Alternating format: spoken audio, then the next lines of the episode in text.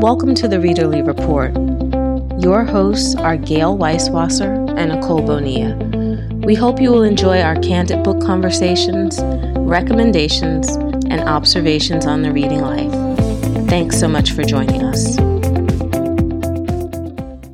Welcome to another edition of the Readerly Report.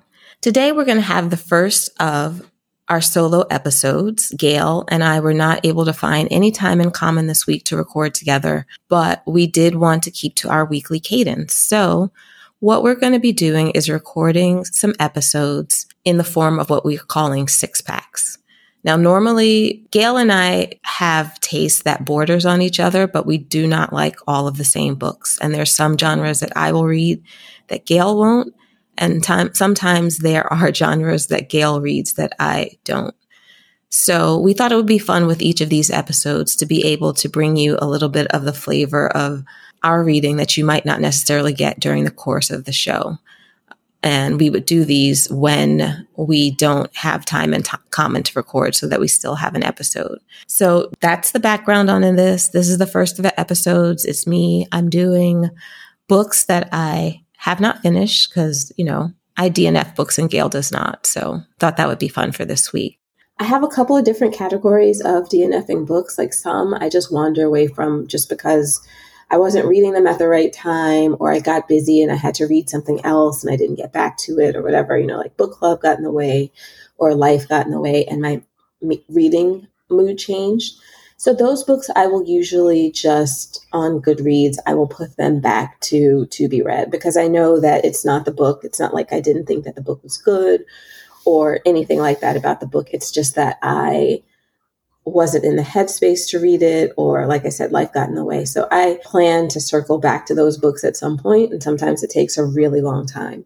So the books I came up with here are books that I just did not finish because I didn't like, usually for some very specific reason. Lots of the times that maybe the violence is too graphic or I know where the story's going and I just am not in the mood for whatever whatever I know is coming up next. So the first on my list is actually the book that both Gail and I have not finished and it's A Little Life by Hanya Yanagihara. And this is one of those books that I really like the book. I think that she is a good writer. It's about this is about four young men who have attended the same college who stay in touch over the years. So it's it's I want to say it's something that I feel like I gravitate to, you know, four friends and you follow the courses of their lives after they graduate college, you know, like who they become as adults, what their relationships are like when they finally get back in touch, if they've fallen out of touch, what develops, you know, like what secrets are connected to this friendship. But they, I think, are mainly living in New York and Boston. One wants to be a lawyer, and we see him go through law school, and he suffered some terrible abuse. And I think with this book is that it was just so dark that I couldn't finish it. It's like the writing was beautiful. It said interesting things about relationships, interesting things about, you know, like there were these scenes about New York and Boston, which I visited several times, so that I could really relate to. But when I tell you that it is just one thing after another and just very grim with this story, that halfway through the book, and it is, this is a book. I feel like this book is like 700 pages long. I could be exaggerating. It might not be quite that long, but it just seemed really long. And there was just, it was like one of these books where there is just no hope. It's just like people are spiraling with their addiction, with their mental health choices. I'm not saying that it's realistic or whatever, but I just found it unrelentingly depressing. And the good writing just could not get it there for me. Another thing I want to say this this has absolutely nothing to do with anything because I I would read another one of her books anyway. But I had seen that she made a comment something about people who organize their books by color are ridiculous or whatever. And I just thought that was kind of funny. Not all of my shelves are organized by color or whatever, but I don't know, she made some kind of comment that you basically were not a reader or you weren't a serious reader if you would dare organize your books like that. But I really disagree. I'm a serious reader, take my reading very seriously. So I'm not sure. I haven't done a lot of research into her to see if she's written other books just because this one is so grim. But if she were to come out with another book I would probably take a look at it because her writing is great. And hopefully there would be something that I could read all the way through that wasn't going to, you know, threaten my own mental health because it was so dark. So the next one on my list is a book that a lot of people have loved and I had to stop reading it because it just it really upset me. It's called The Short and Tragic Life of Robert of Robert Peace. Um, the subtitle is A Brilliant Young Man Who Left Newark for the Ivy League, and it's by Jeff Hobbs. So, this is one of these books, kind of like someone who makes good, you know, like his parents weren't married. He grew, Robert Peace grew up in a very dangerous neighborhood in Newark in a ghetto. His father was in jail for a double murder. So he has like all of these outside influences that are very difficult for him to overcome, but he's brilliant and he wins a scholarship to Yale University and he is majoring in molecular biophysics and biochemistry. So he is just a really smart guy and is poised with this opportunity to do well. So he graduates from Yale and then he goes back to teach at a Catholic high school, but he, somehow he managed up he manages to become embroiled in the drug trade again. And I think he's using some of his knowledge of biophysics and biochemistry to create a particular type of product. And it ends up that he is murdered. What bothered me about this book is that there was a lot of speculation in it. It wasn't, I don't even know if it was really condoned by Robert's family. It wasn't told by someone who really knew him um, the guy who was his roommate in college, and I think he was only his roommate for one year briefly. They were not friends there. He decides to tell Robert's story. So it's a lot about speculation. Like he does a couple of interviews with the family and tries to find out what he can and relays the story. So I just had such a problem with that. I felt like it was so exploitative that he is going to be benefiting off this tragedy that he really didn't know Robert. I think as it came out, the marketing was that his friend had wrote this book. And when you read it you realize that it's not that it's not true. Like they were not friends. They barely spoke when they were in college. And i just didn't like it. You know i thought i thought this is one of those stories that i feel like gets told about black people. Like it's really intriguing that oh is, is someone who almost made it and they get sucked back into whatever until all of their promise is not realized. And I don't know. I feel like people kind of eat up that narrative. I mean, there are so many people who have been in those circumstances and have excelled and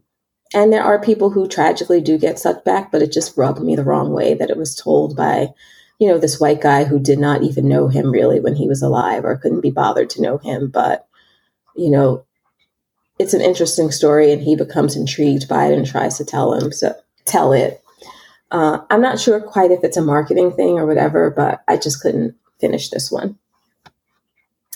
So the next one on my list is watch me disappear by janelle brown. So earlier this year i listened to another of janelle brown's books and i really liked it. Um, it was fascinating to me when i looked back and i discovered that i had read or I had DNF'd um, Watch Me Disappear because I really liked Pretty Things.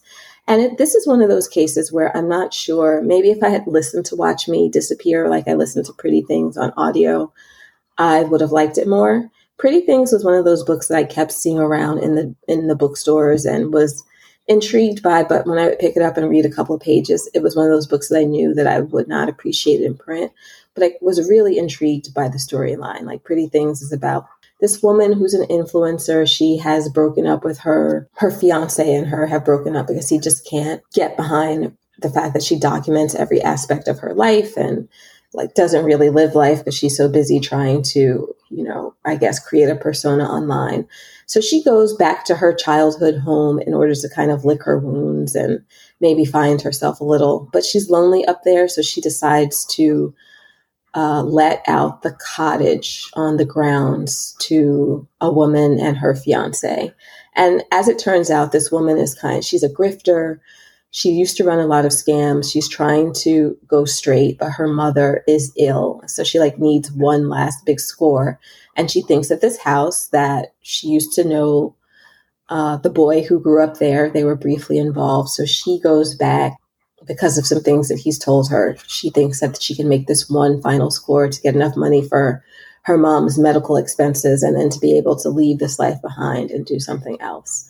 So it's all about their connections and what happens. And it says some interesting things about, you know, like social media and how we curate ourselves and how honest is it because it's in juxt it's juxtaposed to this woman who is basically creating a persona and living her life in order to you know like run scams on people. So i really enjoyed listening to the book. Watch me disappear. I just got a little bored with it. It is about this woman. She's a mom in berkeley. She kind of has like this enviable life but she goes on this solo hike in the wilderness and no one sees her again. Like the only thing they find is a hiking boot. There's no body. And her husband and her teenage daughter have to just figure out things as best they can. Uh, it has a 3.7 rating on Goodreads, which is not terrible. I just, it just meandered too much and it, it wasn't focused enough. And maybe I was expecting it to be more thrillery than it was, but it just didn't hold my attention. It wasn't anything that I felt like, oh, in 50 pages, maybe it'll get better and I'll get back to it. I think I actually skimmed through the rest of this book and I was I was annoyed at how the ending turned out and I was kind of glad I hadn't read it.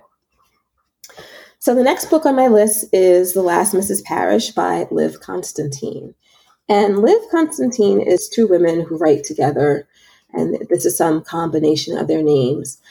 I read of her books. I read The Last Time I Saw You, which I wasn't crazy about. I didn't think it was that great. The Last Mrs. Parrish, I just knew where the story was going, probably within reading the first 20 or 30 pages. And I knew it was going to be like this kind of ugly domestic abuse that I was not up for. So I didn't finish reading that. Uh, Liv Constantine has a couple more books The Wife Stalker, which I think has gotten pretty good reviews, The Stranger in the Mirror, so I might check her out again at some point, but so far, the first two books that she put out were misses for me. So the next book I have is The Idiot by Elif Batuman, and this is about a woman who is attending a, a Ivy League school. I believe it's Yale that she is attending. I just couldn't get into it. I just, it was, uh, I guess I felt like the writing was a little pretentious. Like for the story that it was telling, it could have been more simply told. And I was just bored by it. I am I'm trying to remember how many pages of it I read. Maybe it was 50. Uh, I just found it really frustrating. I actually listened to a podcast about her, which was really interesting. That kind of makes me want to go back and read this book and maybe give it a chance. So it's not Princeton or Yale. She's actually a freshman at Harvard. I just looked it up you know, maybe I just didn't give it enough time to catch. Like, I'm really curious about it after hearing this podcast because she talks a lot about truth and fiction and how she doesn't want to write memoir, but how you can't really write a nonfiction fiction book, which is essentially, I guess, what she tries to do because this is very closely based on her experience when she was at Harvard. And, you know, she talks about the treatment of other people, like how they're going to react to it. Just hearing her talk about it makes me want to go back and give it another ch- shot. But I don't know. We'll see. This is one of those things that I think about with books how sometimes when you go and you hear an author speak, they will just what what they're speaking about, what their experiences, they get you really hyped to read their book, and then you buy the book and try to read it, and maybe it's not as good or it's not as compelling. So you really kind of have to watch when you hear authors talk about books or whatever, because sometimes the experience is not going to be the same. Sometimes they might be just really good speakers or storytellers. And I've had the opposite happen where some books are really good, but you'll go to a reading or you go and see them in person. it's just like, oh no, I wish I wish I hadn't done that. So, my last book that I did not finish, which lately I have been contemplating going back and maybe taking a look at, is American Prison A Reporter's Undercover Journey into the Business of Punishment. It's by Shane Bauer. Now, this was one of these books that I stopped reading because it was just so graphic and depressing and grim. Um, Shane Bauer is a journalist who had gone off to, I think it was Afghanistan, and he had crossed into an Iranian border, somewhere that he wasn't supposed to be, and he and his friends were prison were in prison for like three years. So apparently, he decides that he can't get enough of jail and he decides to go undercover at a private prison in Winnfield, Louisiana, making minimum wage. So he wants to see what it's like to be a guard. Um, what are the situation? What are the circumstances that he's working about? So it's kind of really interesting in the beginning because he talks a lot about the different guards. You know, I mean, the pay is nine dollars an hour. What it's like, you know, what kind of people these are, what families they're supporting, you know, who is taking these jobs. He also gets a lot into um, how for-profit prisons were were started. He goes back to the Civil War, you know, just like how prisons used to be really segregated and the terrible, terrible things that would happen in them. So it is well reported. It's definitely eye-opening. You know, there's just there's just so much around policing or whatever lately. Um, I just could not. It was just so graphic and so grim, you guys. I couldn't. I couldn't do it. So I do think about maybe going back to it, like maybe, well, not now because I feel like I'm still not in the mind space to read something that heavy. Like I am such a thriller girl lately.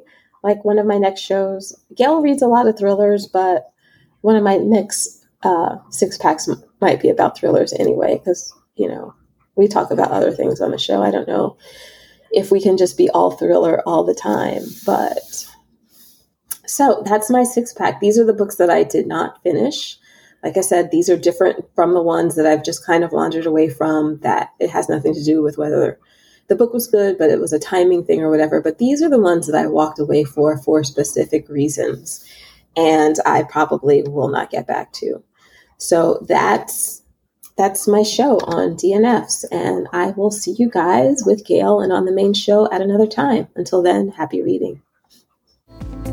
We hope you've enjoyed this episode of the Readerly Report. You can find all of our shows on iTunes or at thereaderlyreport.com. Please join our Facebook group, Readerly Report Readers, where you can talk to other listeners about their reading life. You can also find Nicole at nicolebonilla.com and me, Gail, at everydayIwritethebookblog.com. Finally, we'd love it if you left us a review on iTunes and told your book loving friends about us. Thanks.